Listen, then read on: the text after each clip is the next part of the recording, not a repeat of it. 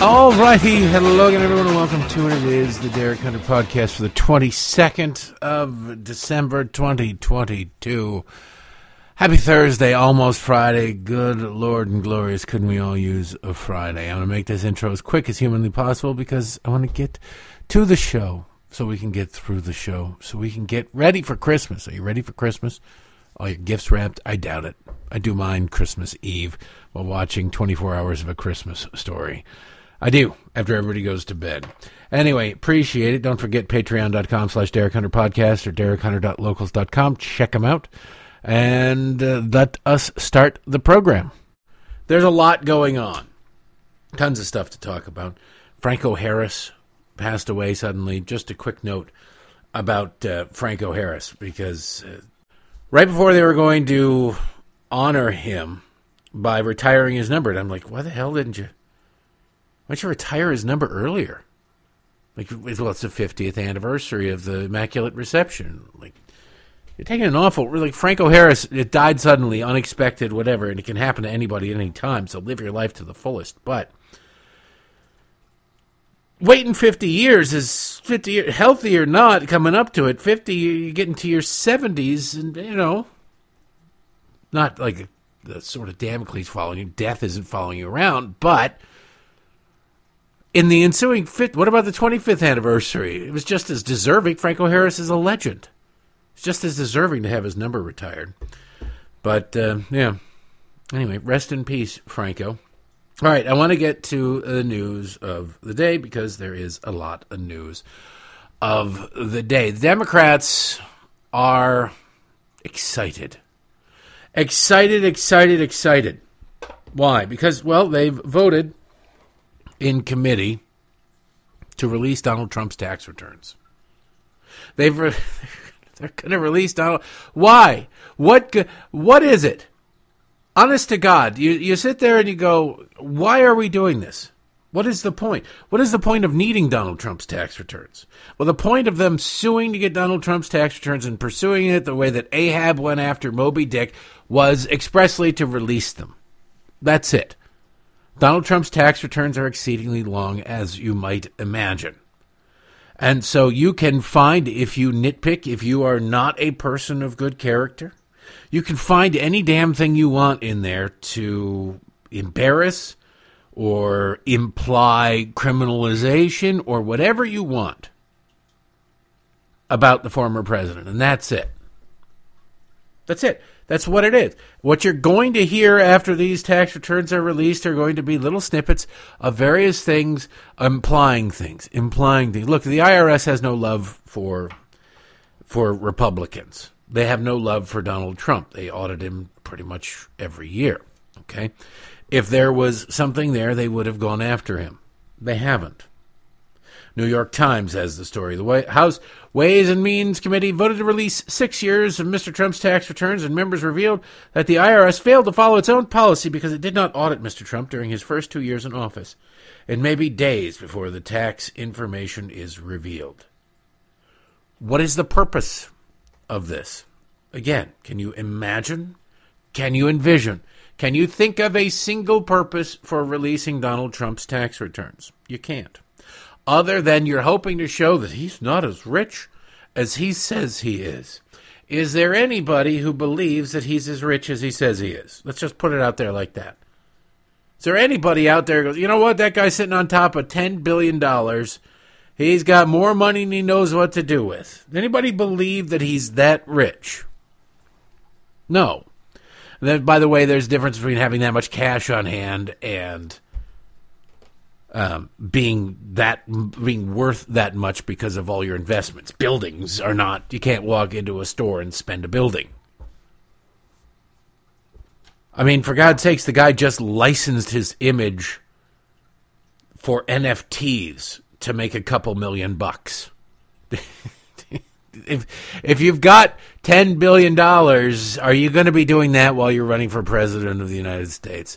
Not that he's going hungry or anything like that, but, you know, They always want a cushion.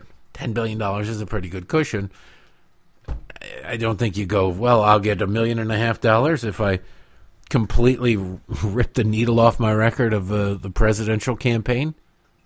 I get it. It's a year and a half away. But once you announce, it's game on. People in the middle of a marathon don't stop and have lunch. So it's just one of those things where this is designed expressly to embarrass Donald Trump. You can't damage Donald Trump. If it's criminal, the I R S would be going after him already. So it's not criminal. It's all about embarrassment. Donald Trump didn't want this out there for whatever reason. I wouldn't want my taxes out there. Nobody should want their taxes out there. I don't understand this. It's a, it's the political virtue signal for candidates. It's funny because, what, Joe Biden, here's my tax returns. You can see I just made my salary and I'm just barely getting by. And like, why do you have a, why do you live in a former, um, a mansion owned by the DuPonts? You know, you bought off the DuPonts. How can you afford that on a senator's salary? Don't look too hard into that. The only thing that really would be of interest to me is what's interest to me of all of these politicians. It's the charitable donations. I don't know. I know Donald Trump talks a lot about giving charitable donations, and I know that there have been a lot of reporting. I don't necessarily believe it, about Donald Trump not actually following through on his charitable donations. Like the one time he skipped the debate and he was going to have a uh, a rally and raise money and donate it to, I don't, I don't know, veterans or something like that. I can't remember. Well, according to the Washington Post, and take that for what it's worth, he never got around to donating that money, or at least took his really sweet time in donating that money. I don't know how it happened or if it ever happened. But there are a lot of reports about things like that. So it'll be interesting to see in that respect, is he giving money to charity? But keep in mind that no matter what he ends up giving to charity, because even if he's, Scrooge gave things to charity because his accountant advised him to give certain gifts because it helped lessen his tax burden in strategic ways. It's not just, well, we threw some socks into a bag and gave them to the Salvation Army. That's what Joe Biden does. If you remember, when Joe Biden was running for vice president in two thousand eight, we finally got our first look at his tax returns. And he gave, I think it was less than two percent to charity. He gave next to nothing to charity. And as a Catholic, as a devout Catholic as Joe is, you're supposed to tithe ten percent to the church. He didn't do that. He didn't do anything. He didn't give anything. He gave, you know, money-wise, he gave things. Look, I give things too. We moved. I uh, wore a hole in the ground to the Salvation Army and to uh, Goodwill and stuff like that. Why? Because I just wasn't going to take all this crap with us from one place to another. It's amazing how much stuff you accumulate that you never have any use for. But I'm not a United States senator. I'm not a politician. I'm not a president of the United States. I'm not sitting here insisting that you do something with your money, or I'll do it with your money. That's where politicians come in. And no matter what Donald Trump may or may not have given, my curiosity about it is a morbid curiosity, because Donald Trump isn't a hypocrite. Joe Biden would be a hypocrite. Joe Biden says we must give, we must care, we are our neighbor's keeper, and blah, blah, blah, blah, blah, blah, blah, for the good of everybody, and equity and equality, and blah, blah, blah. And he's not giving anything. He's being very generous with our money. Donald Trump isn't telling you what you have to do with your money. He's not. These politicians do on the left. They do constantly. And oh, by the way, they're the very same people who do what? Every time it comes up that they try to rewrite the tax code, which should be reformed, but God, not with these people in charge. What do they do? They try to remove the tax deduction for charitable donations. Why would they do that? Well, because they don't view actual charity as charity. They view paying their taxes as charity, because they view the government as the giver of all things good, as the keeper of all of its citizens. only in certain aspects. The Kate Steinleys of the world, they don't count. They don't get a vote. All the people killed by fentanyl rolling across the southern border. Shut up. Quit your whining. All of that stuff. It doesn't matter. Those people can go to hell. It's the sweet, sweet, nourishing, illegal aliens that matter more than anybody else, more than anything else. So we're going to get into this omnibus bill in a minute, and uh, you'll see what's in it, and it's disturbing. But it does demonstrate that to the progressive left, their priority is not American citizens, at least not current American citizens, and the safety of us.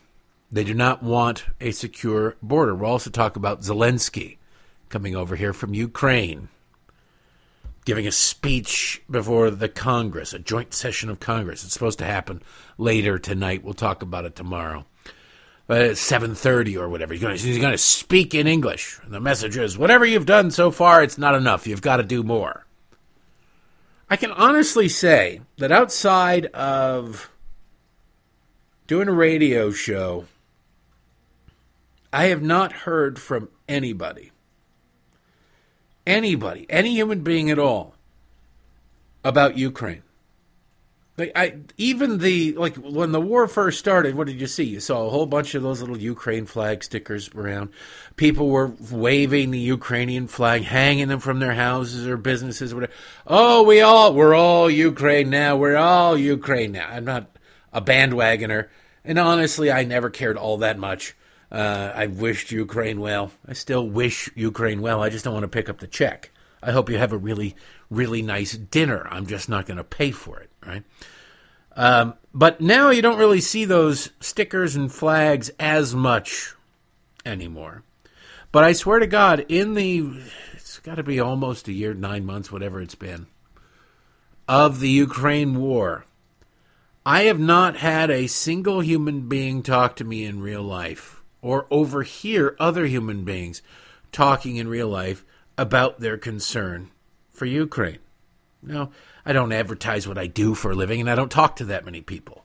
I, I don't, but my friends are all involved in politics. I do talk to them. My family knows what I, they don't ask, they ask me about other things. They don't ask about that. Some neighbors do or whatever, but I'm talking about at the grocery store, walking around Target, walking, going out to dinner, hearing people at other... T- I've never heard anybody talk about Ukraine. Never once. But it is... we're going to be lectured tonight about how it's got to be our number one... whatever we're doing is not enough. And we got some Mitch McConnell audio about that, too. God, this omnibus bill is a joke. We'll get to that in a second. I just, one last thing about this tax thing. Keep in mind that you're, unless you're willing to sit down and read like the two thousand pages of his tax return and would do so with an accountant, whatever you're hearing about those taxes on either side in any way, shape, or form is just spin. It doesn't matter. If Donald Trump had broken the law, he would have, we would know about it. This is not designed to get to the bottom of anything, as they don't really even care. Well, what if there were conflicts while he was president? Conflicts like Nancy Pelosi presiding over the House of Representatives, using all of her insider information to slip her husband stock tips and then him cashing in in a way that would send you or I to jail. Those kind of things. Yeah, nobody's accusing Donald Trump of that. Surprise, that's about the only thing they're not accusing him of. That would be easily disproven. They just accuse him of everything that can't be easily disproven. And they just do so over and over and over again because they're bad people. Now, I'm looking at uh, social media and all the garbage that is out there. And uh,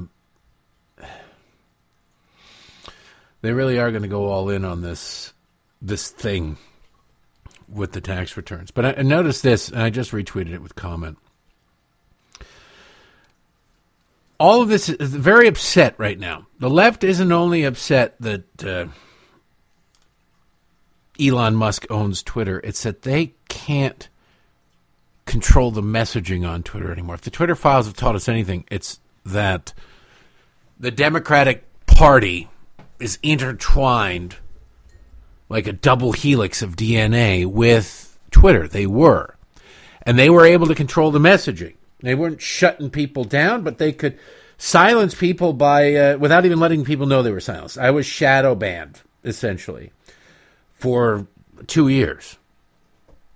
Where, you know, the uh, retweets and the reach of my tweets just was throttled. Like you wouldn't believe. A lot of people were that way.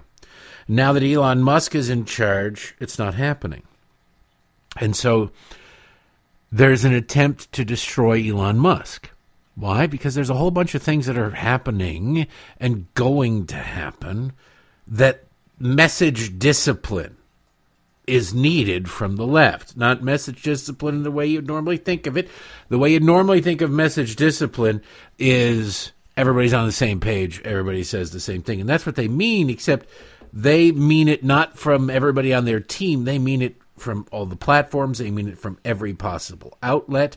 Yeah, there are some conservative websites that won't be on the same page, but hell, look at how effective they've been with Fox and migrants. Fox doesn't use the term illegal aliens anymore. They should. It's accurate. It's true. These millions of illegal aliens coming across the border are, in fact, illegal aliens. But no, they're migrants. The migrant crisis. They might have even got graphics. The migrant crisis. No, you're not a migrant. You're an illegal alien. Migrants migrate. If you're coming up to work for the uh, fall harvest, and then you're going back home, you're a migrant. If you're coming up here to set up shop and never leave, you're an illegal alien. Period. End of story. That's the difference. There's not a whole bunch of potential seasonal workers sitting in Juarez, Mexico, waiting for their chance to shine. These are people who will never go home, who will be drains on the system, who are looking to come here because of our generous welfare state. And our stupid progressive politicians who qualify newly arrived people to participate in that. Whereas by law, in order to legally emigrate to the United States, you have to prove that you're not going to be a burden on society. You have to prove that you're going to bring something to the table, that you can take care of yourself, or you have somebody here who can take care of you should for some reason you not be able to take care of yourself. That's what happens with legal immigrants. Illegal immigrants, they're never in a million years going to be able to contribute to society. I'm sorry. Don't be mean to be the bearer of bad news, but it's simply not going to happen. How can you contribute to a society when you're not only unable to communicate in the language of the country you're invading, but you're illiterate in your own language? You can speak it, but you can't read it. And you're in your twenties or your thirties or your forties, and you're going, oh, you know what? I'll just figure it out. What kind of a life do you think you're going to have? Now, it'll be probably better or actually maybe even on par with the crap life you're leaving while you march two thousand miles.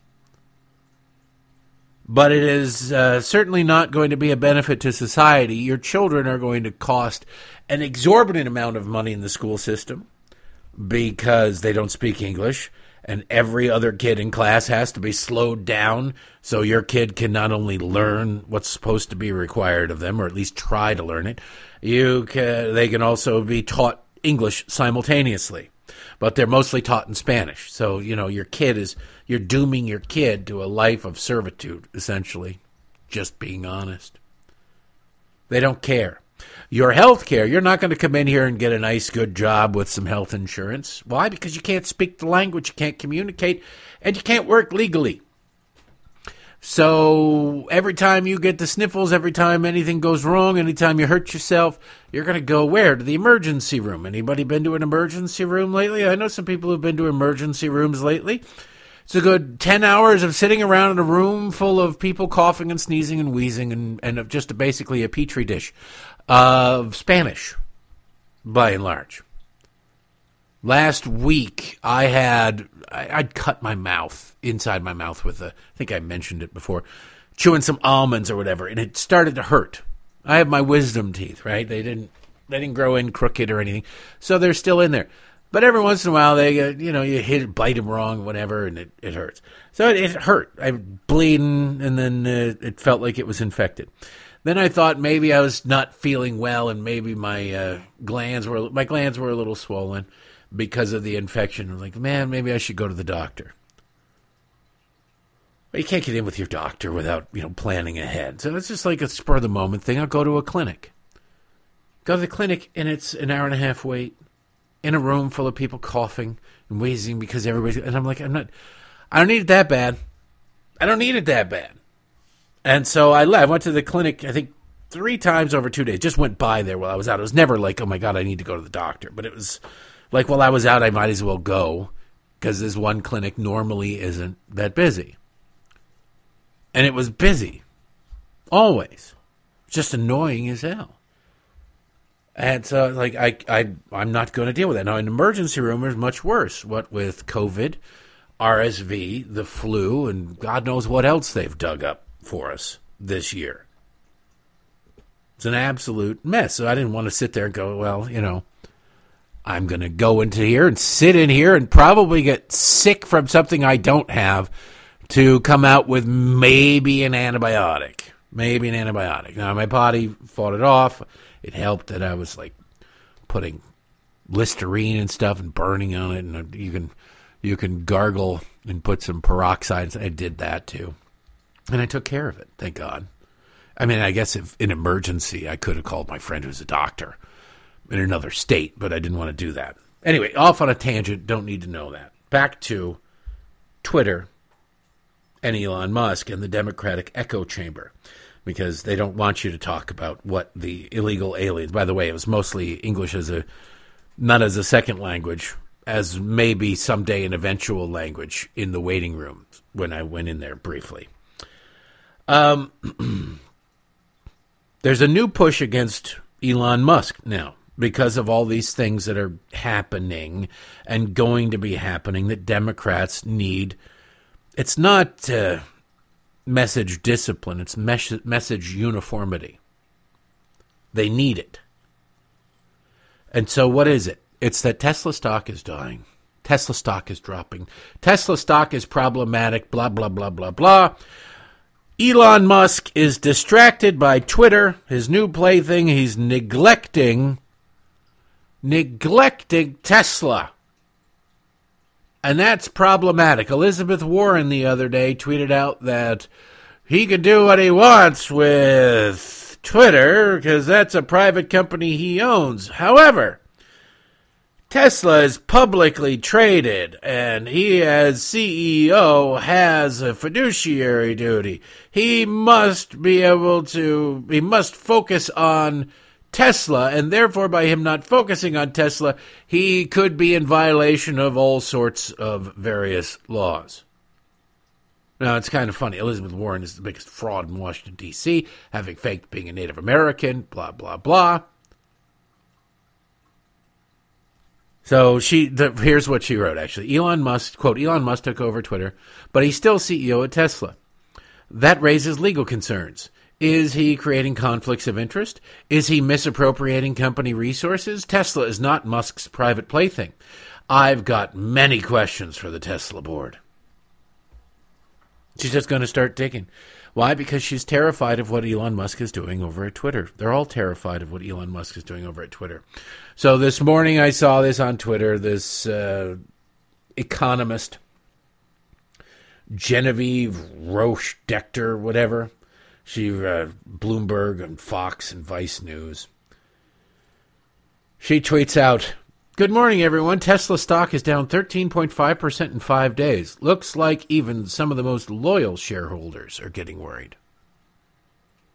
Tesla stock down thirteen point five percent over the last five days. Now, what has happened in the last five days in regards to Tesla that would cause the company to lose thirteen point five percent of its value? The long answer is nothing. The long answer is nothing. There's nothing that's fundamentally changed or even passively changed about what's going on at Twitter. Nothing has happened in Twitter. You end up in a situation where you're sitting there, you're going, what are they trying to imply? They're pointing out the Tesla shares are down. But why? Nobody can say why.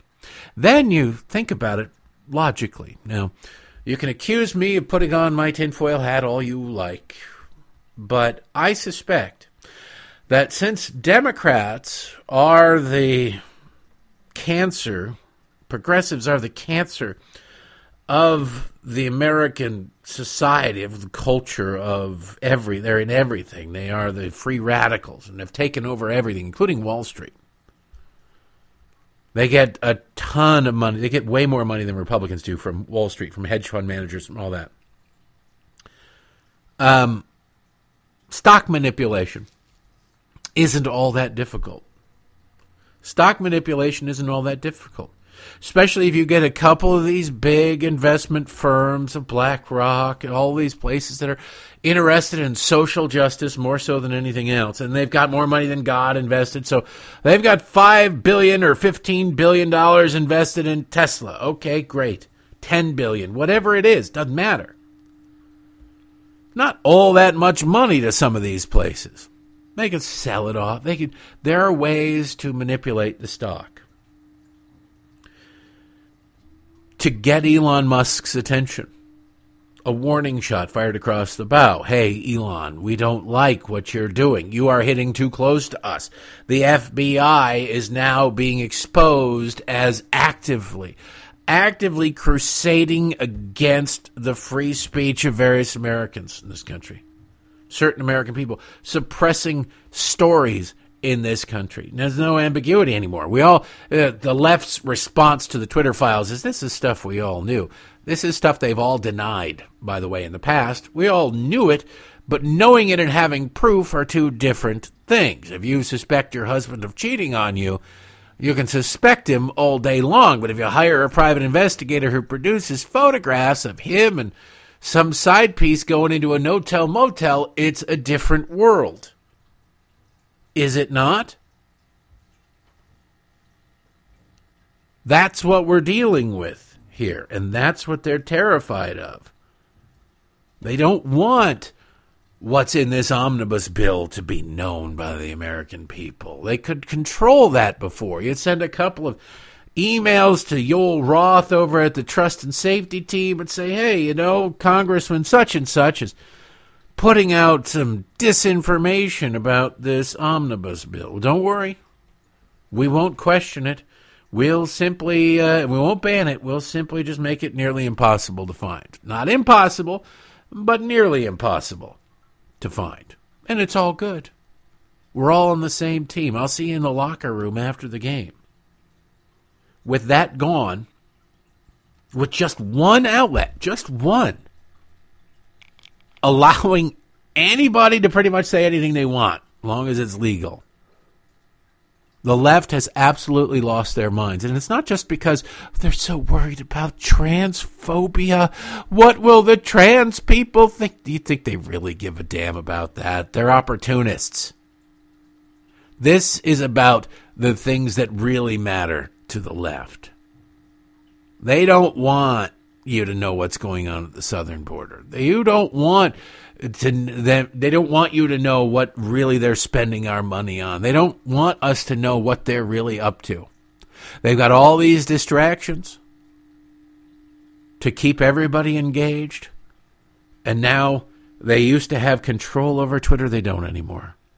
So what are they doing? They're showing their cards to Elon Musk. Look, your stock's down thirteen point five percent. in just five days. If we can do that in just five days, what do you think we can do to you over five weeks? We could ruin you in five weeks. You better get your act together. You better watch yourself. Get in line, or at least shut up. Elon Musk is pretty diversified. He can't completely be ruined by Tesla, but, you know, his reputation can be, and that goes a long way. You can spook off other investors in his other companies and begin to make little shaky things happen over there. And the reality is, when it comes to the day-to-day operations of Tesla, Elon Musk hasn't been involved in them very much. Now, should he have kept the title of C E O? Probably not, but he did. His second in command over there is been running the show. He's been off dealing with SpaceX and dealing with Twitter and dealing with other things. But think that don't think this is there, there's really think about what could have happened in the last you know, five forget five days, five weeks that would have caused Tesla shares to nosedive legitimately. Nothing. There's literally nothing that has happened that wasn't factored in long ago by people who are looking at a business just as a business. But now Tesla is no longer a business because Elon Musk is no longer a businessman.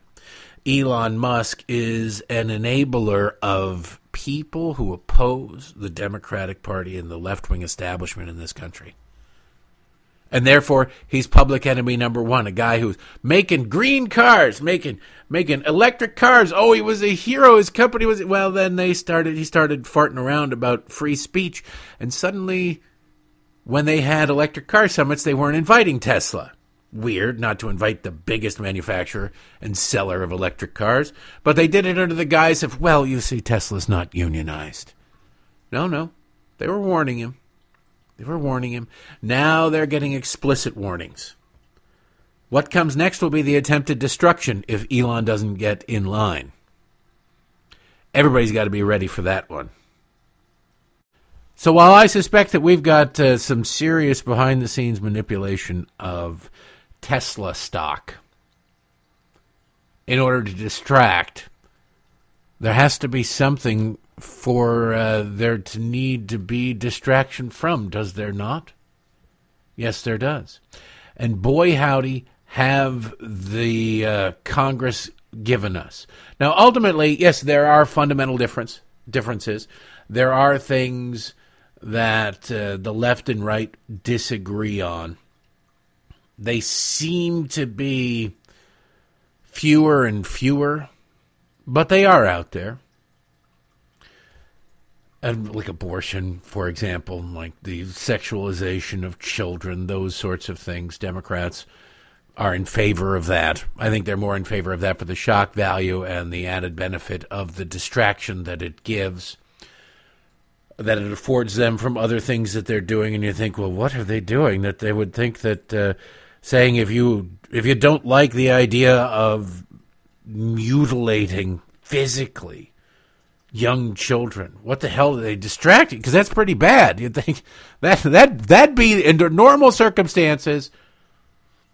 You supporting the mutilation, the sexual mutilation of children, would be the thing you'd want distraction from, right? Like, oh my God, who could ever support this?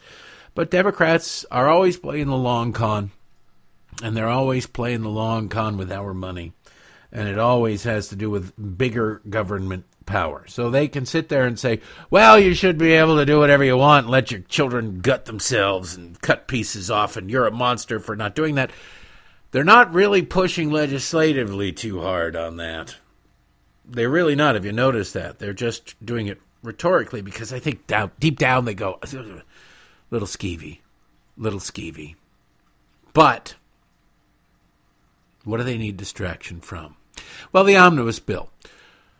one point seven trillion dollars as far as we know. Nobody's had a chance to really go through it and crunch the numbers and examine the uh, the implications and ramifications of it, to be honest with you. There are lots of people who claim they have. It's impossible. You can go through it and read the plain language, and there are people who've done that. But the long-term implications of that, you know, it's like, oh, there's a domino. Yeah, there's a whole string of dominoes. You don't know when that domino falls, what happens to all the other dominoes. They fall too, and sometimes they paint a picture. It's always about the future dominoes too. That's what they're up to. And so as you hear what I'm about to go through, know that these are short-term issues. These are, you know, immediate things with numbers on them.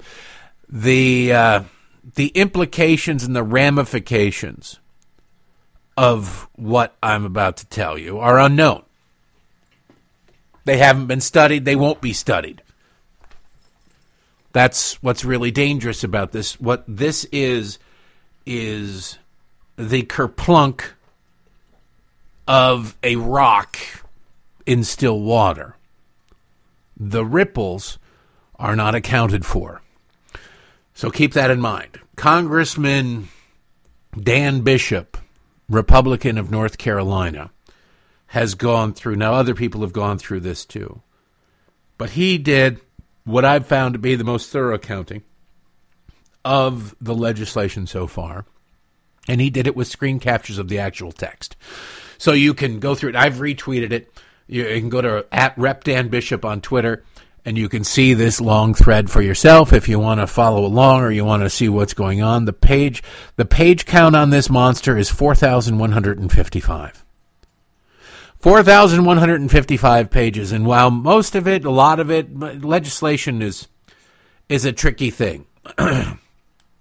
Legislation is written by uh, seemingly evil people and read by people who are seemingly masochists. Let's put it plainly. And sometimes it'll say X amount of dollars for X amount of reasons. And other times it will say in U S Code three where it says X, Y, and Z, it'll now say P D Q. Well, the U S Code is hundreds of thousands of pages long. You have to go and dig into the U S Code and find out where it says X, Y, and Z. And everywhere it says X, Y, and Z, and now it says P D Q. And you got to think about, what does it mean that it says P D Q now? What are the implications? A lot of it is designed expressly for the purposes of hiding information from us. They could write this stuff in plain language. They do sometimes. They do just enough so that they can hide the other stuff. So we won't know by the time there's a vote what is actually in this thing and what it means altogether. But here's what we know so far from Congressman Dan Bishop.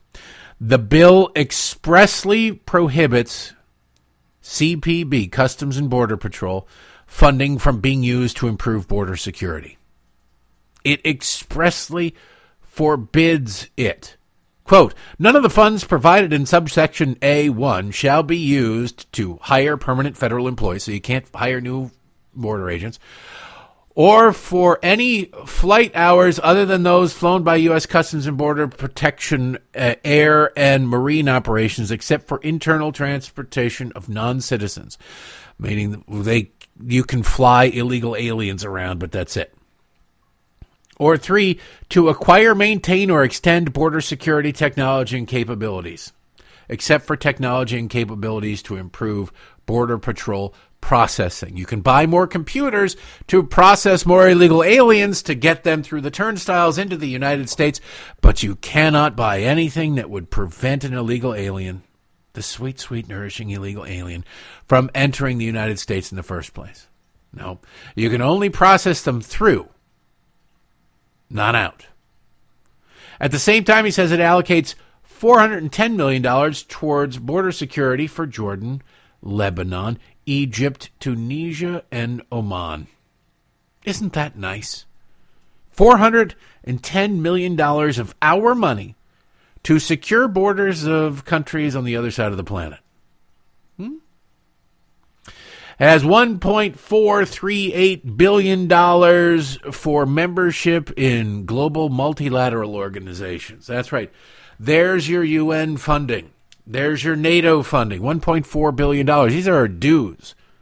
Whenever they do anything, especially NATO, who do you think ends up paying for that too? And who do you think ends up doing it? Oh, there might be three or four French soldiers or an occasional stray German, but the vast majority are American soldiers, and Germany ain't helping us cover the costs. Yeah. He says the word salmon, the fish, appears forty-eight times in the bill. They subsidize the hell out of everything, ladies and gentlemen. They subsidize the hell out of everything. sixty-five million dollars for salmon, the uh, section here, Pacific Coastal Salmon Recovery, for necessary expenses associated with the restoration of Pacific salmon population, sixty-five million dollars to remain available until September thirtieth, twenty twenty-four. Isn't that nice? Good fish. Is there sixty-five million dollars available to maintain your population? No, no, no, no, no. God. God help us. three million dollars shall carry out the pollinator-friendly practices on roadsides and highways, right-of-ways programs under Section three thirty-two of Title twenty-three in the U S Code. five million dollars shall be for a cooperative series of agreements with universities, federal agencies, and National Academy of Sciences, transportation agencies, or nonprofit organizations to examine the impacts of culverts, roads, and bridges on threatened or endangered salmon populations. So you get three million bucks for bee-friendly roads and five million more dollars for salmon. When I used to work for Grover Norquist, and Grover still probably says this, he pointed out how Democrats use government to fund their allies, to fund themselves. Here's one hundred million dollars for Planned Parenthood. Well, you know what? Planned Parenthood is pledged to spend seventy-five million dollars on electing Democrats this election. It's like, well, where did they ever get that kind of money? Well, there you go. That's how you got that kind of money.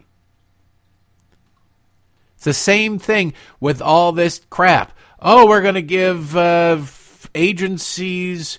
Uh, higher education institutions, nonprofit organizations, they're all left-wingers. Name me a, non, a conservative nonprofit that is set up expressly to make sure that the salmon are able to spawn. There isn't one. But these environmental, I guarantee you, like the Sierra Club will go, you know what, we'll, we'll watch salmon screw around and lay eggs. Give us, uh, just give us one million of the five million, okay? All right, good, good. Got it? Good. Who do you think they advocate for when it comes to electoral politics? sixty-five point seven million dollars for international fisheries. God. There's at least five hundred seventy-five million dollars for family planning in areas where population growth, quote, threatens biodiversity. No.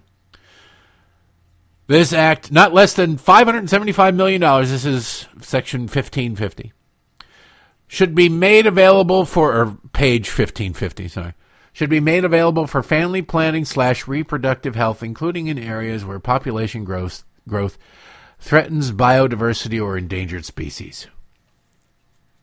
Eliminate the human beings. It's money just for Planned Parenthood. That's all. Don't worry. It's done under the guise of helping the uh, small leech, or well, the big leech, Democrats. sixty-five million dollars in two programs for Senator Leahy, who is retiring, who co-authored this thing with another retiring senator, Republican Shelby. It says, in general, Section one twenty of the Federal Water Pollution Control Act is amended. Uh, in this section, heading by uh, heading by inserting Pat Patrick Leahy before Lake, and by inserting Patrick Leahy before Lake Champlain Basin Program, each place it appears. In subsection, in the uh, paragraph heading, by striking Lake and inserting Patrick Leahy Lake, yeah, you're getting Patrick Leahy Lake. That's what our government, government shutdown, we're risking a government shutdown. Thank God for this omnibus bill. We'll be able to avoid a government shutdown. We'll be able to have a Merry Christmas. Uh, wait, you're naming a lake after Patrick Leahy? Is that a priority? Authorization of appropriations. There is authorized to be appropriated to the administrator to carry out this section, meaning the Patrick Leahy Lake Champlain Basin Program. thirty-five million dollars for each fiscal year between two thousand twenty-three and two thousand twenty-seven. So it's not just, it's, that's a lot of money. That's thirty-five million dollars a year for those years. And oh, by the way, God, I hate them. There's the, the Patrick, thirty million dollars for the Patrick Leahy Bulletproof Vest Partnership Program. That's right. Patrick Leahy, retiring Democrat. But don't worry, they're not leaving the ladies behind. Section six thirty-six, designation, the federal building located at ninety-seventh Street in San Francisco, California, shall be known and designated as the Speaker Nancy Pelosi Federal Building. You get in the sense that maybe you and your family's well-being are not the priority of these people. Hmm? Then we come to nature. Nature, nature, nature. And high. I thought that we had passed the transportation, the bipartisan transportation bill, right? That was the thing, wasn't it? Well, now we're dealing with even more. And more and more and more. And if you live in Johnson, Georgia, or ever planned a vacation in Johnson, Georgia. If you're down in Georgia and you're sitting there, what do you think about Georgia? You think about Michelle Obama, don't you? Why, she has no connection whatsoever to the state of Georgia. Why wouldn't you think of her? I think maybe she campaigned for Stacey Abrams, but that's probably about it. That's her only connection to the state. Well, for some reason, down in Johnson, Georgia, they are going to get the Michelle Obama Trail. Yes, bike trails and hiking trails. There are literally tens of millions, hundreds of millions of dollars in bike paths and and walking paths. All we, we've got plenty of places to walk. What we don't have is people wanting to walk, really. We don't have people wanting to ride bikes. Right now it's pretty damn cold. You got all the bike paths in the world all throughout Baltimore. All that really does is take away parking and make driving worse. But they want you to ride your bike. Okay, it's going to be nine degrees on Saturday. You want to ride the bike down there? You first, local politicians. Now, I, why Johnson, Georgia? Why not? If you slap Michelle Obama's name on it, it guarantees you, almost guarantees you, absolute passage and acceptance, doesn't it? Well, because if you, what, are you a racist? What, do you hate Michelle? Have you not seen her triceps? Have you not seen her arms? Yeah, I have, on linebackers. But okay, there you go. The Michelle Obama Trail. It only costs you three point six million dollars, which I wouldn't have a problem with, if Michelle Obama promised to hit it and not come back. Problem is she won't. That's the problem. What's really amazing is I bet you she didn't even ask for this. This is just Democrats going, well, what can I do? I'm going to suck up to stupid people. Oh, I got an idea. Let's do this. What never occurs to these people is, should we be doing this in the first place? Isn't there a better use of this money? Yeah, there is. You could actually just set it on fire. At least that would provide some heat to people in the Northeast who won't be able to afford to heat their homes this winter. It's better than a bike path down in rural Georgia. So we're not uh, setting our money on fire for the Michelle Obama Trail, which I know. I know you're all running to your Travelocities and your whatevers to plan your vacations to go down and hike the Michelle Obama Trail next year or whenever this sucker gets launched. There's other money in there for other left-wing causes. For example, four hundred seventy-seven thousand dollars for anti-racist training from the Equity Institute. Yeah, what the hell is the Equity? I don't know. I never heard of it. But it doesn't matter. They're getting four hundred, they're getting a half million dollars of our money. There's three million bucks. This, again, this is wildly important, and we must pass this money. Three million dollars for the L G B T Q plus museum in New York City. I know.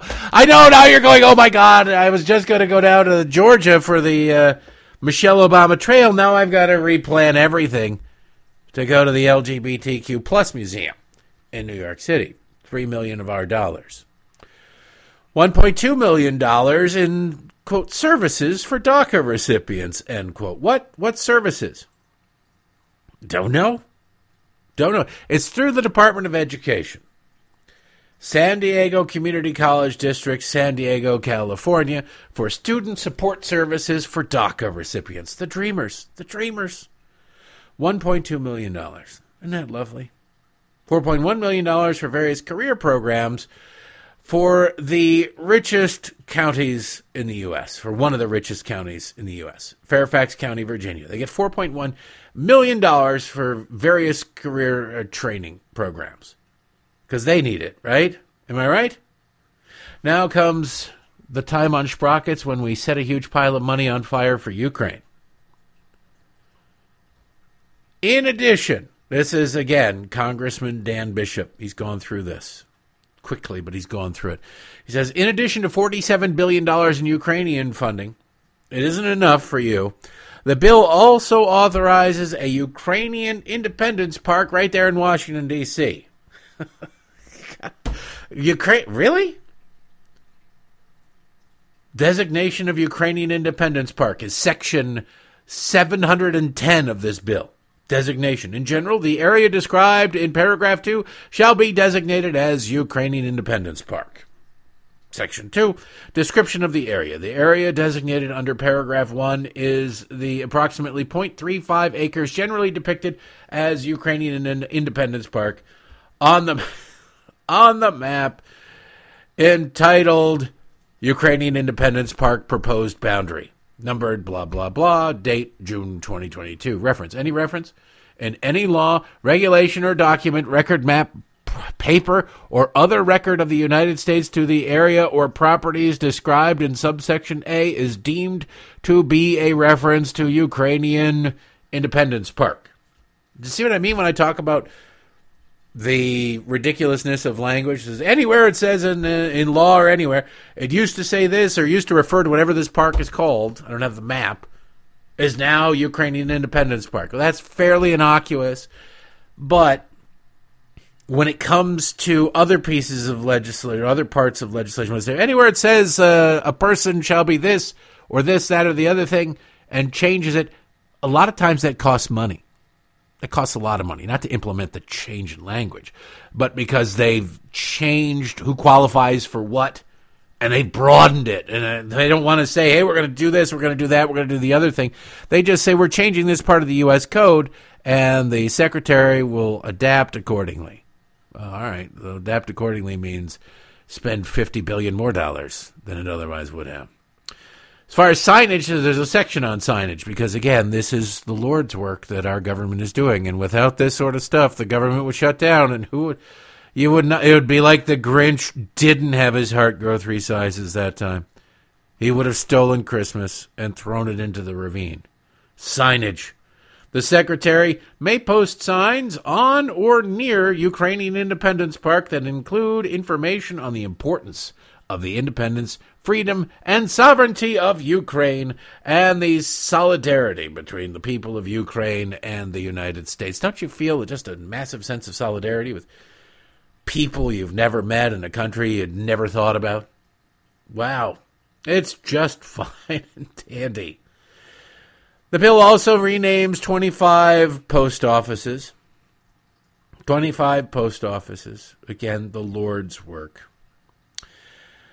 And because we're dealing with Democrats here, the National Institutes on Minority Health and Health Disparities, for carrying out Section three oh one, Title four, uh, with respect to the minority health and disparities research, they get five hundred twenty-four million three hundred ninety-five thousand dollars to study structural racism in just one subdivision of the National Institutes of Health. Just one subdivision of the National Institutes of Health. Now, that's what's weird is you go, okay, four hundred twenty-four or five hundred twenty-four million three hundred ninety-five thousand dollars. You you just couldn't you couldn't get by at three hundred twenty-four million dollars. You couldn't just round it up by five thousand at this point five thousand dollars. Nope. They expressly request five hundred twenty-four million three hundred ninety-five thousand dollars and no change, no sense. Yeah, your government at work. They got to basically study ways to continue to divide people, make people hate one another. Why? Because that helps Democrats. You're shocked to find that Democrats are using this bill, this must-pass bill, to help themselves, to help their donors, to help their special interests.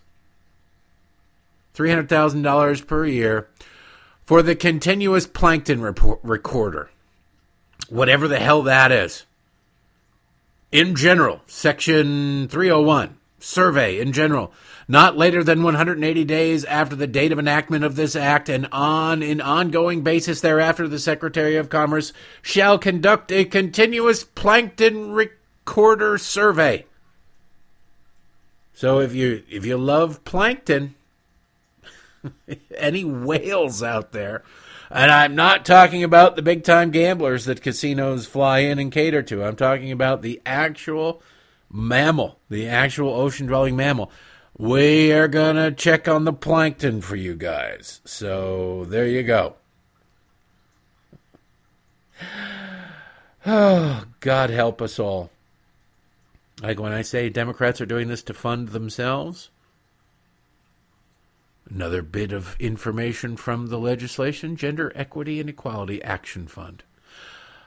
Of the funds appropriated under Title three of this act, up to two hundred million dollars, two hundred million dollars may be made available for the Gender Equity and Equality Action Fund.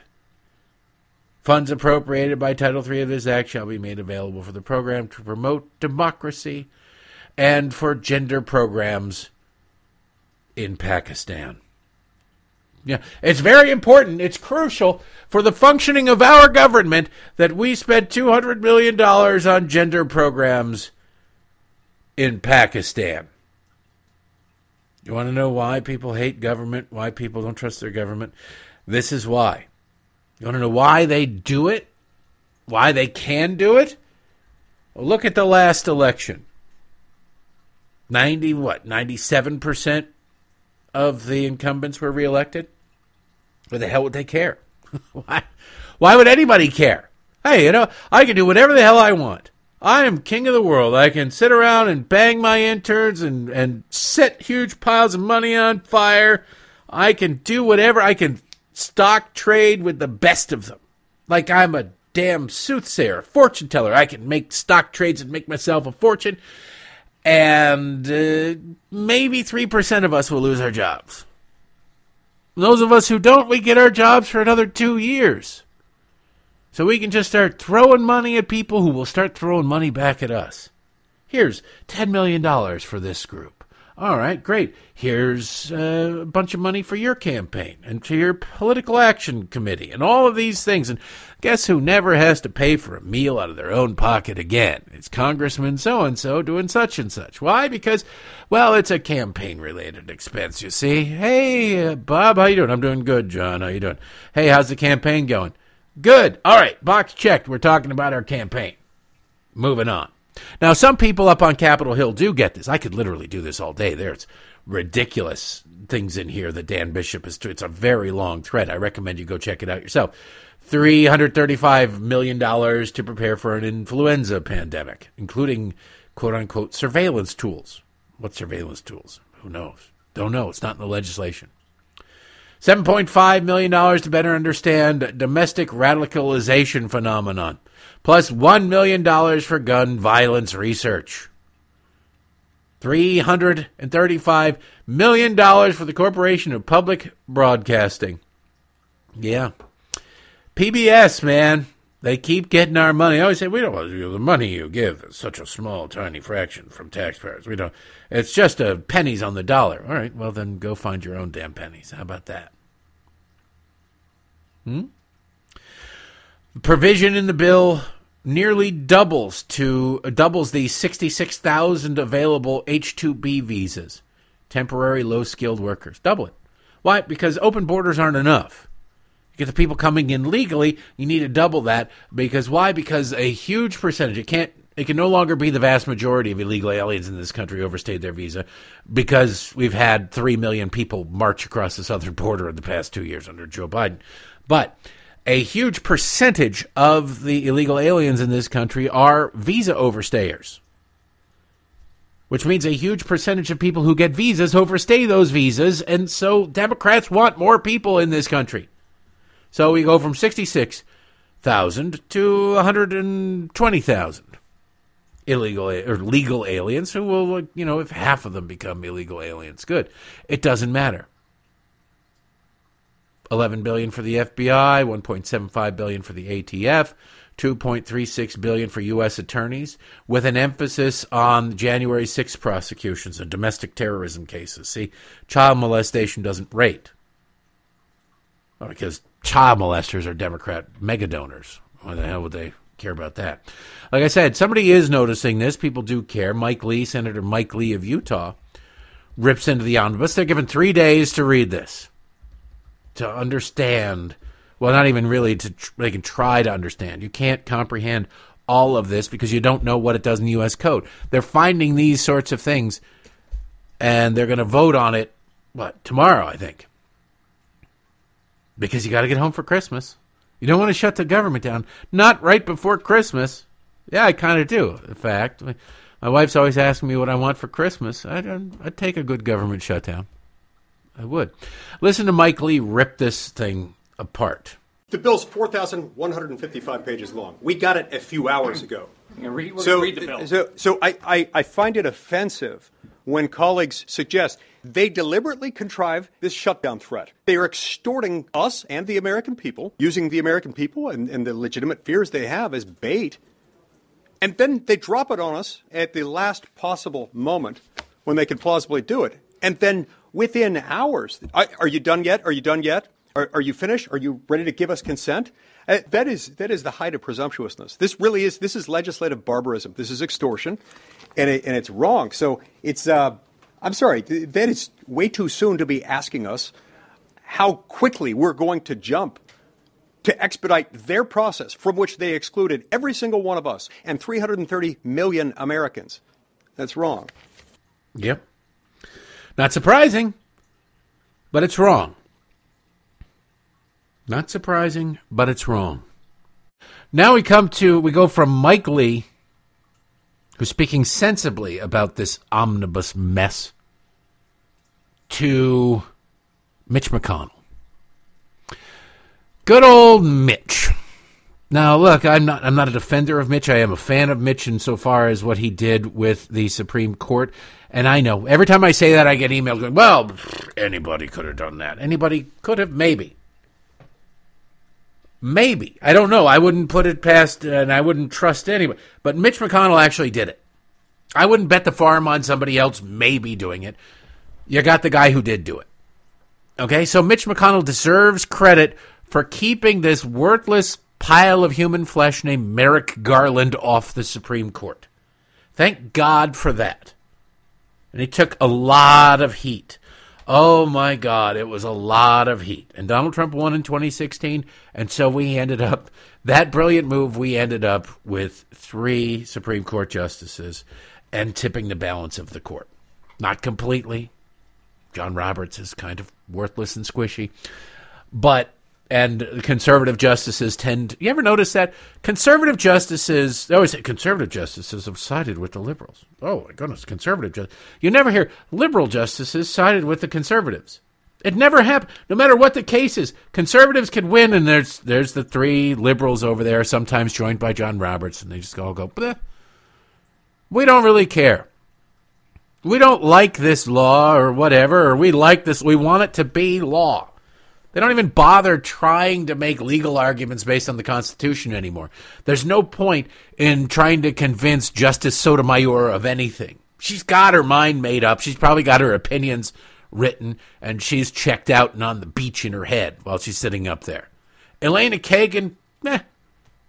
You ever heard? Well, my God, Elena Kagan decided and uh, and agreed with Clarence Thomas.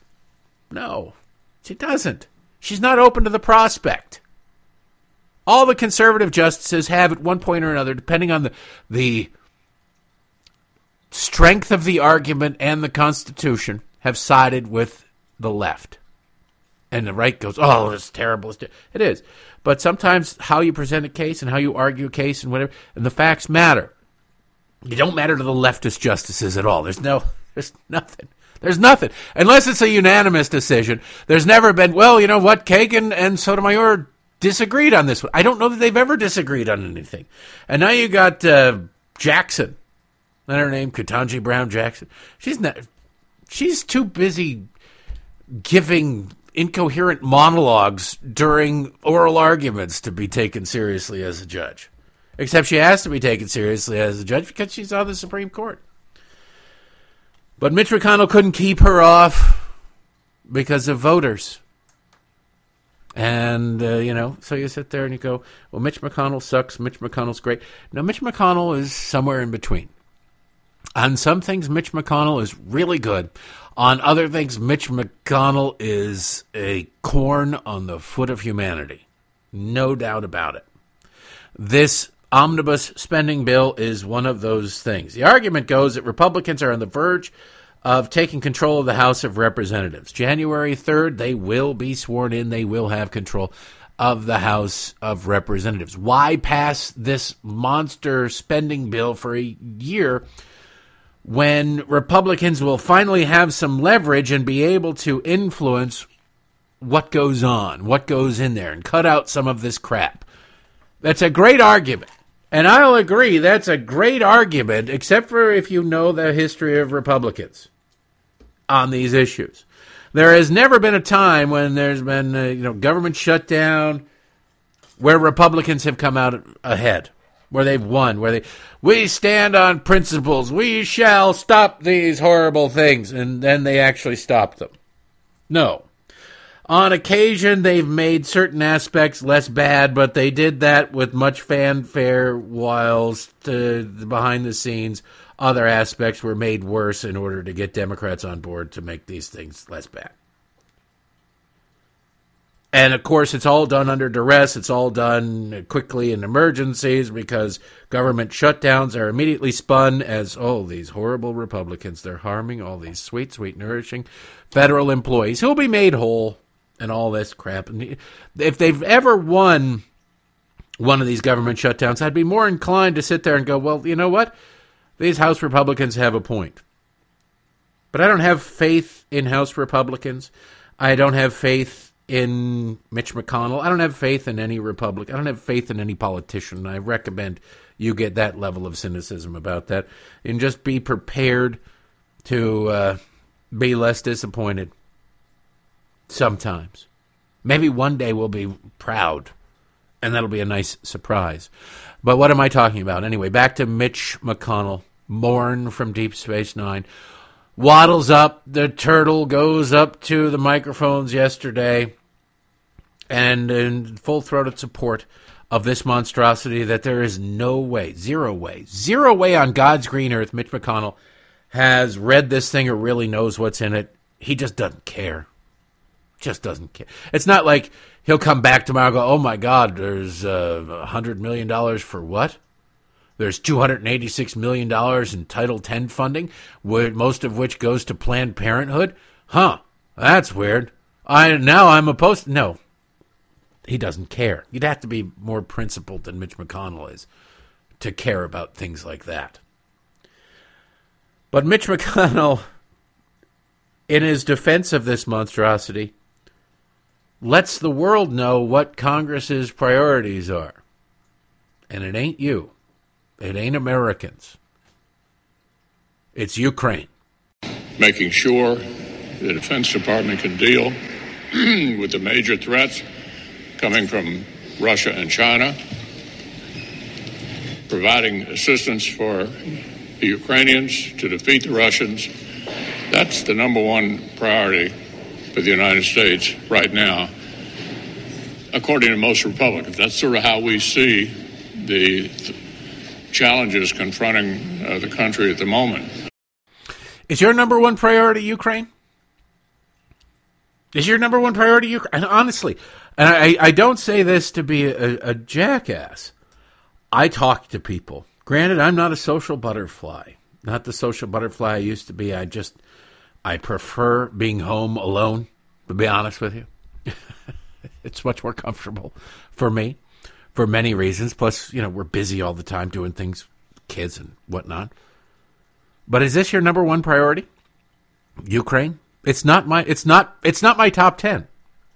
It's just not. I simply don't care about Ukraine. Now, part of that is just my personality. You tell me I have to do something, you I have to care about this. I, I'm not interested. I'm inclined not to. There are ways to get me to do things and ways to get me to not do things. And telling me I have to is one of those things that I just, I'm, I I push back, I recoil. And you tell, like the, the soccer thing caught a bunch of hell because I was like, you know what, I'm not really Team U S A. Eh, I was more Team England. There's more Team England than Team U S A. How can you do that? How can you... Well, I just find it annoying that I'm told I have to like Team U S A when nobody likes soccer in this country, not American soccer. And you watch all the commercials like, we support this team all the way to... No, you don't. All right? We're not going to hear about soccer again until next year in the summer when it's the Women's World Cup in Australia. And then we're not going to hear about soccer for another three years. We're just not. Nobody cares. But all the commercials around the Women's World Cup, we, oh, we love the Women's World Cup. No, you don't. We love women's soccer. They couldn't fill a high school stadium to watch a game, all right?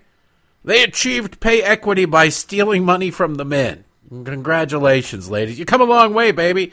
You can stand on your own two feet on the backs of men. So you tell me I have to care about Ukraine. I'm not going to care about Ukraine. Maybe I should care about Ukraine, but I can't bring myself to because I'm told I must. It's never going to be my top priority. You could probably logically make me put it in the top ten, maybe, if you make a case. But they aren't making a case. They're making an insistence. There's a difference. That's the way it works. And I get emails about people, or from people about this. I was told, you know, this is uh, Marie in Hamilton, who's where I cannot help but think Zelensky is holding something over Biden. Biden will not do anything about the American border, but look at the help he's giving to Ukraine. Smells funny to me. Yeah, you're right, Marie. That's the way it works. You would think that the leader of the opposition party in the Senate might have some questions along the lines of Marie there, but you don't. You don't get that. You might think that a guy whose family literally made millions of dollars out of Ukraine in an industry they know nothing of, in a language they do not speak, might uh, might pique some curiosity. Like, hey, that's a little bit weird. Why was your son? Your son can't speak Ukrainian. Your son has no knowledge of the oil and gas industry. Why is this oil and gas company uh, intertwined with the government? Why is it paying your son eighty thousand dollars a month? That might might be something of it. Nope. I don't know what Mitch McConnell's kids do, or if he has any kids. But I might be interested in looking into that. But to sit there and say, well, it's the number one priority of Republicans, just ask yourself this simple question. Have you ever heard an A non-elected, not an unelected, a non-elected Republican, meaning anybody who's a Republican, remotely conservative in your life, have you ever heard any of them talk about Ukraine? Other than, my God, did you see how much money we just sent to Ukraine? Have you ever heard them say this is the most important thing? Oh, they might have a little bumper sticker on their car. Might have been peeled off by now. They might have ordered a, a hat with the Ukrainian colors or whatever, but they probably don't wear it all that much right now. Is this the number one priority of Republicans? If you look at why you can pass a one point seven trillion dollars waste of money boondoggle with all the crap and more that I've told you about, why you can pass that inside of a couple of days of a four hundred or four thousand one hundred fifty-five page monstrosity that nobody understands being introduced, look no further than the loyal opposition there led by Mitch McConnell going, this is the most important priority. You go into negotiations and you say, here, here's money for Ukraine. Well, that's our number one priority. Yeah, there's a whole bunch of money for our number one priorities too, Democrats say. And Mitch goes, well, as long as we're all getting something for our priorities, they get funding for academia, they get funding for destroying the military through political correctness, they get money for Planned Parenthood, they get every. I wouldn't be surprised if somewhere hidden in here is the student loan forgiveness thing. They get money for all that they want, and here comes the turtle going, well, that's number one priority. It's taken care of. We ought to get this bill passed. Save the world. That's our number one priority. You don't swear an oath to Ukraine. At least I don't think he did. Maybe we'll have to check the tape. As we uh, look into other things going on, I just saw this. This is, I love it when when uh, people get their comeuppance. It's funny because um, there there has been this phenomenon in the Democratic Party where people fail up. Have you noticed this? The pe- lose they elevate losers to like hero stat. Not not all of them. To their credit, they. They saw through Martin O'Malley, and they're like, nah, we're not interested. I'm surprised he didn't try to become... He's too much of a straight white guy to ever be considered the chairman of the Democratic National Committee, but you'd think he, he'd have some kind of prominent role. He ran for president, after all. He polled at one percent, and that was just his family. But um, he's they do see through some people And then other people, they, they go, well, Beto, what are you running for now? Like three three losses in a row for Beto, and there are still people willing to throw money at the guy who married a billionaire, going, oh, Beto, you're so wonderful. Stacey Abrams has only lost two statewide elections, so she's got that going for her. But Beto lost for governor, Beto lost for Senate, and Beto lost for president. That's, that's three strikes. I suspect Beto will be back in some capacity because what else has he? See, he doesn't have to get a real job. Most people will go, all right, well, tried. Now I've got to get a real job because I got to feed my family. Beto doesn't have that problem. He had, his family had hundreds of millions of dollars, and he married somebody with a family with billions of dollars. He's set. Him for him, politics is just a, a hobby, a way to avoid the way that some people like tinker in their garage all day long. Beto's, that's what politics is for him. He's not very bright. If he tried to work with tools, he'd probably cut a piece of his body off. So politics. He also is so dumb that he thinks he's smart. There's nobody who... Oh, the dumber somebody is, the more they really, really commit themselves to the idea that they're smart. And Beto is really committed to the idea that he's super smart. So I suspect we haven't seen the last of Beto, and we haven't seen the last of Stacey Abrams. At least Beto is, is taking some time right now. Reassessing, probably going to find some way. He'll probably start a nonprofit. Why? Because who wants to spend their own money on stuff? Stacey Abrams already did that. She's made a fortune. Her net worth increased exponentially. She's worth, you know, millions and millions of dollars after her first loss for governor. After the second loss for governor, what she's going to do, we don't know. But you can tell that there is a faction of the Democratic Party who is kind of looking at this elevation of losers because they're the chairman of the Democratic National Committee lost, got not only just lost, got his ass handed to him against Lindsey Graham. You couldn't come close to beating Lindsey Graham. I get it. Maybe you couldn't beat Lindsey Graham, but you couldn't come close to losing to, to, to losing to Lindsey Graham. No. So uh, that's the chairman. Maybe this is put out by the chairman because Stacey Abrams is on the prowl looking for a way to pass the time till she, she said that she might run again for governor. Please do. Uh, but ever since the election and her revelation that she might run again, there's been these series of negative stories about Jabba the Commie down there in Georgia. Every state has their own Jabba the Commie. And now we're seeing really... that there's a power struggle for the... Because you can only elevate so many losers before people go, what the hell are we doing? What the hell are we doing? We're embracing weird policies, and now we're elevating losers to articulate these policies. Sooner or later, this is going to be a disaster, right? Like blindly reaching into the spice cabinet for whatever you find, putting it in cookies. Like maybe you'll you'll find some sugar, maybe you'll grab some cinnamon, you'll get, but you might grab the garlic. You might grab the basil. Nobody wants that in a cookie.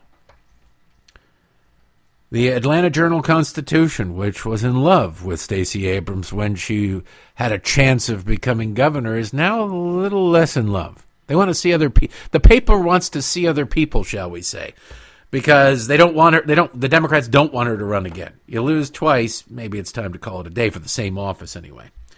So you're getting all sorts of exposés that could have been written during the campaign but weren't. That's what's amazing about these things, is honest journalism would have looked at this crap during the campaign and questioned Stacey Abrams' judgment, but they weren't allowed to do that. They weren't about to do that.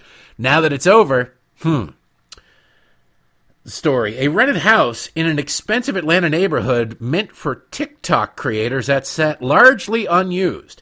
A pop-up shop and swag truck that baffled some staffers. And then sharp cuts to T V airtime and employee benefits at a crucial moment in the campaign. That's how the story starts. Stacey Abrams raised more than one hundred three million dollars for her failed rematch this year against Governor Brian Kemp, a record-setting haul for a Georgia gubernatorial race that allowed her to experiment with unconventional ways to promote her candidacy. But her campaign's expenditures have come under sharper scrutiny as new details emerge about the tight cash crunch she faced before her November defeat to Kemp by nearly eight points. Renting a mansion for TikTok create a swag. She, they had, see what happened is they had more money. Then they knew what to do. They were raising a ton of money. Democrats were throwing money at them because stupidly. And then things started to dry up. Why? Because the closer the election got, the worse she was doing. She spent that money. She threw that money around on a lot of things that, that were counterproductive, were stupid. And so they ended up losing ground. But they'd already pissed away all the money. So what are they going to do? They end up having to cut salaries. They ended up having to cut benefits for the employees. They ended up screwing over the people who worked for them. And then in the closing days, the people who worked for them are sitting there going, I'm not, what do you mean I lose my health insurance? What do you mean I'm losing my benefits? What do you mean I'm get, not getting paid? What the hell? Guess who's not going to work super hard for you? The people who you just took away their livelihood. The people who you just told, I swear I'll pay you Tuesday for your nonstop working for me today. This week, Abrams campaign manager Lauren Grow-Wargo, hyphenated, confirmed the operation owes more than one million dollars to vendors. She told Ax- Axios that, quote, a cavalcade of negative press, along with a steady drumbeat of polls showing her trailing Kemp, complicated fundraising efforts in the final weeks. See, this is what this is how athletes go broke. Professional athletes. You made ten million dollars a year for ten years. You have one hundred million dollars you won. How can you be broke? Well, because they lived like they had one hundred million dollars. They lived like they had one hundred million dollars. How do, what do I mean?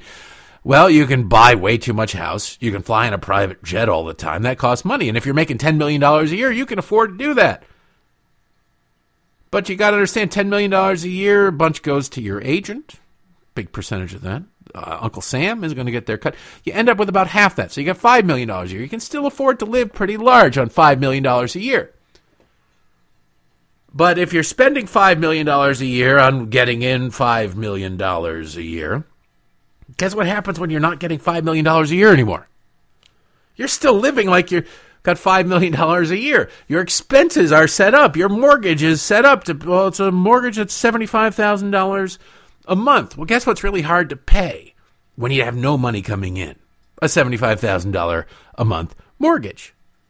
So you lose the house. You have all sorts of things. You live that way. If you're running a campaign and you go, we're raising money hand over fist, let's just start spending it like crazy and let's find new creative ways to, because you think you're going to keep raising that money. Instead of being smart, thank God Democrats aren't smart, and going, we need to set some of this money aside to be able to fund the end of the campaign when it really matters. They end up blowing it all on stuff halfway through. And then when it's crunch time, they end up getting nothing. Now, congratulations. Remember how she's historic? She turns out she's super historically bad. In the, I just love Stacey Abrams. She's screwed. They they went crazy. They went crazy. Look, when, when Hunter Biden was at the height of his most reckless, he's going, oh man, give me more hookers, give me more blow, let's do this thing. He probably thought that money was never going to end. Yeah, now he's forced to do it paint by numbers, but he's still making bank because he's making money for the same reason he ever made money. People want to suck up to his dad, so they they can't give the money directly to Joe. They give the money to Hunter. The Abrams campaign thought they'd live high on the hog. People are going to keep giving us money forever. It's going to be wonderful. And then they noticed the polls, and they said, wait a second, you're losing. You're losing bad. You're running a horrible campaign. You're a terrible campaign. It's like, where were you four years ago? She ran a horrible campaign. Where were you during the last four years while she was making herself rich because suckers kept giving her money? What did you think she was going to do? Suddenly get good? No, she's not going to get good. She's not going to become popular. She's popular on M S N B C. You recognize, I say the same thing about Fox. Being on Fox, being popular on Fox doesn't mean you're popular in the real world. You can go on Fox all the time as a candidate. You're not going to win your election because of it. How many of those people who lost, how many of those candidates who lost for the Senate did you see on Fox regularly? Well, you saw Stacey Abrams all over M S N B C just as regularly, if not more so, and C N N. Double barrel of those things. And all the glowing coverage there couldn't do anything. Couldn't help her. Couldn't drag her across the finish line. Why? Because a tiny percentage of the audience watching whatever show she was on at any given time actually could vote for her. But they could give her money. They could send her money. All the candidates who lost raised a ton of money, getting on national cable, partisan cable. It does wonders for your fundraising.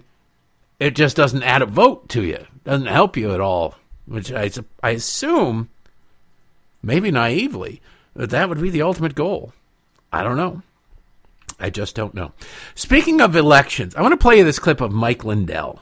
You can think what you want of Mike Lindell. And when I've been critical of Mike Lindell before, and I, it's critical in a joking way. Well, these slippers, once they're gone, they're gone. They're gone forever. And miraculously, they're back in stock. Like, wait a second. How are they back in stock? I thought you would never make them again. And they're like, no, no, no.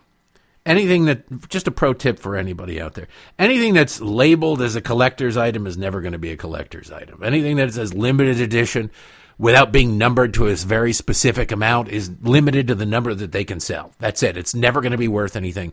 That's how the world works. It just says, ooh, limited edition to how many? You don't know. Well, there's like fifteen pallets of them down this aisle in Walmart, so it can't be all that limited. And if there's no demand for it in the first place, it doesn't really matter. The only things that ever end up being worth money, by the way, if you're in collecting, are the things that were just made and then uh, later on became popular, or the popularity shocked everybody. Not things that say limited collector's edition. No, stay away from it. Anyway, yeah, and the, the slippers thing. Once they're gone, they're gone. Okay. Now we got another batch in stock. Well, what? We knew that was going to happen because no sane businessman would ever go, you know what? This is selling like hotcakes, but I don't want to make it anymore. It's making me too much money. Let's go with something else. Go ahead and hate me all you want. Send me your email hate. I'm pointing out Mike Lindell, blah, blah, blah. Mike Lindell is now his, there's probably no bigger lover of Donald Trump on the planet than Mike Lindell. He is spending a fortune promoting Donald Trump, trying to... Uh, he doesn't seem to be running his company all that much, but, you know, it's his company. He can do what the hell he wants. He is spending a lot of time still on the twenty twenty election.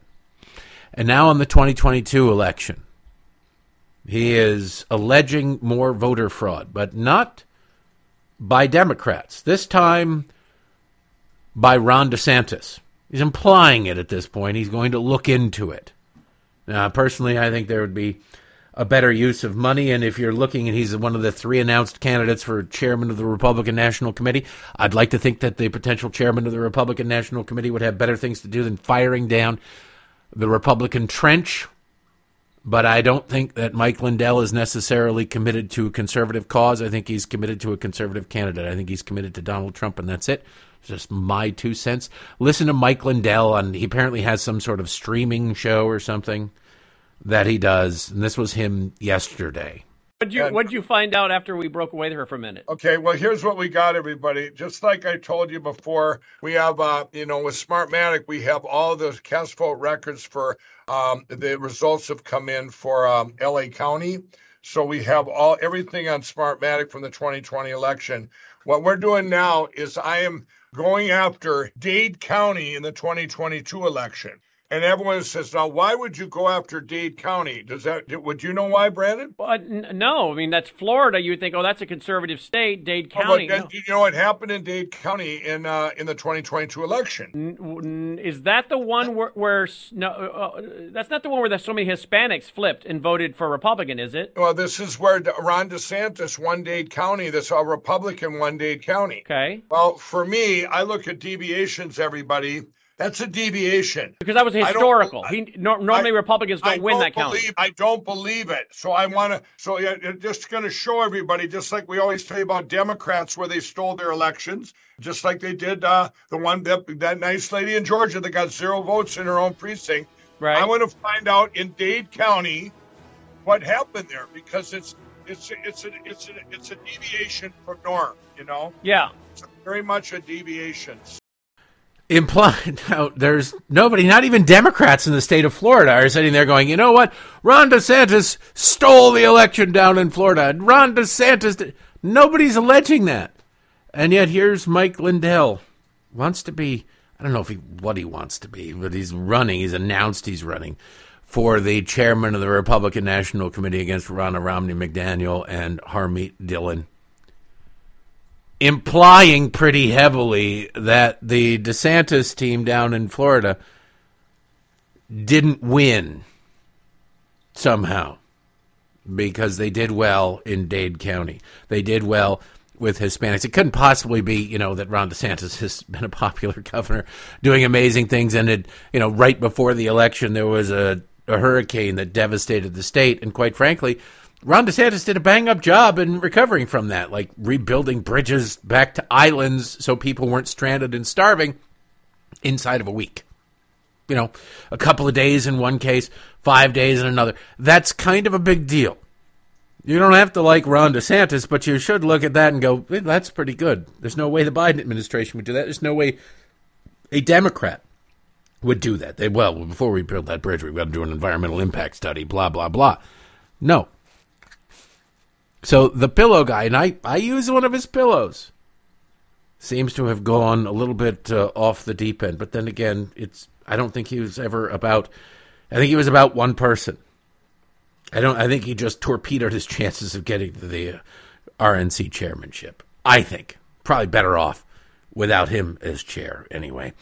That's enough for today, I think. We'll stop there. You can send me your hate mail all you like. I appreciate it either way. Thanks for uh, listening. We'll be back to do it all again tomorrow.